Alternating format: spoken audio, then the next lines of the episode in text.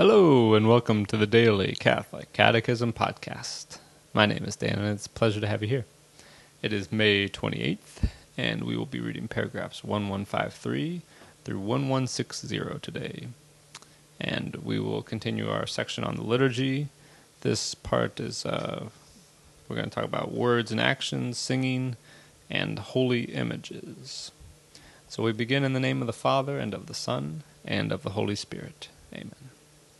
Words and actions. A sacramental celebration is a meeting of God's children with their Father, in Christ, and the Holy Spirit. This meeting takes the form of a dialogue through actions and words. Admittedly, the symbolic actions are already a language, but the Word of God and the response of faith have to accompany and give life to them, so that the seed of the kingdom can bear its fruit in good soil.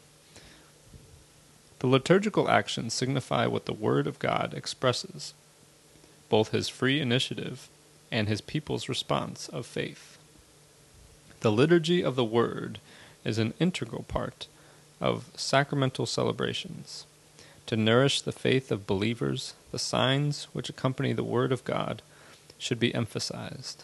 The book of the Word, a lectionary or a book of the Gospels, its veneration, procession, incense, candles, the place of its proclamation, lectern or ambo, its audible and intelligible reading, the minister's homily, which extends its proclamation, and the responses of the assembly, acclamations, meditation psalms, litanies, and profession of faith. The liturgical word and action are inseparable, both insofar as they are signs and instruction and insofar as they accomplish what they signify. When the Holy Spirit awakens faith, he not only gives an understanding of the Word of God, but through the sacraments also makes present the wonders of God, which it proclaims. The Spirit makes present and communicates the Father's work, fulfilled by the beloved Son. Singing and music. The musical tradition of the Universal Church is a treasure of inestimable value greater even that than that of any other art. The main reason for this preeminence is that, as a combination of sacred music and words, it forms a necessary or integral part of solemn liturgy. The composition and singing of inspired psalms, often accompanied by musical instruments, were already closely linked to the liturgical celebrations of the Old Covenant. The Church continues and develops this tradition Address one another in psalms and hymns and spiritual songs, singing and making melody to the Lord with all your heart. He who sings, prays twice. Song and music fulfill their function as signs in a manner all the more significant when they are more closely connected with the liturgical action, according to three principal criteria beauty, expressive of prayer, the unanimous participation of the assembly at the designated moments, and the solemn ca- character of the celebration. In this way, they participate in the purpose of the liturgical words and actions, the glory of God, and the sanctification of the faithful. How I wept, deeply moved by your hymns, songs, and the voices that echoed through your church. What emotion I experienced in them! Those sounds flowed into my ears, distilling the truth in my heart. A feeling of devotion surged within me, and tears streamed down my face, tears that did me good.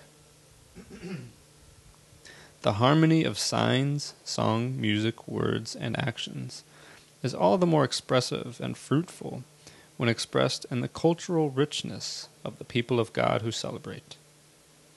Hence, religious singing by the faithful is to be intelligently fostered, so that in devotions and sacred exercises, as well as in liturgical services, in conformity with the Church's norms, the voices of the faithful may be heard.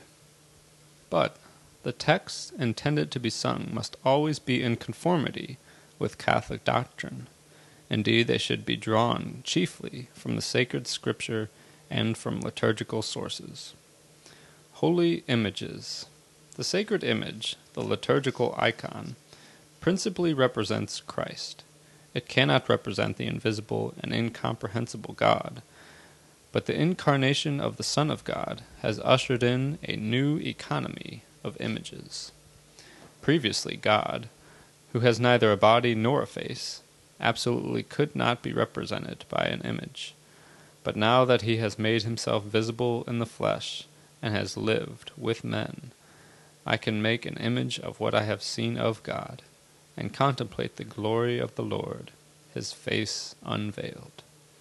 Christian iconography expresses an, in images the same gospel message that, that Scripture communicates by words. Image and word illuminate each other.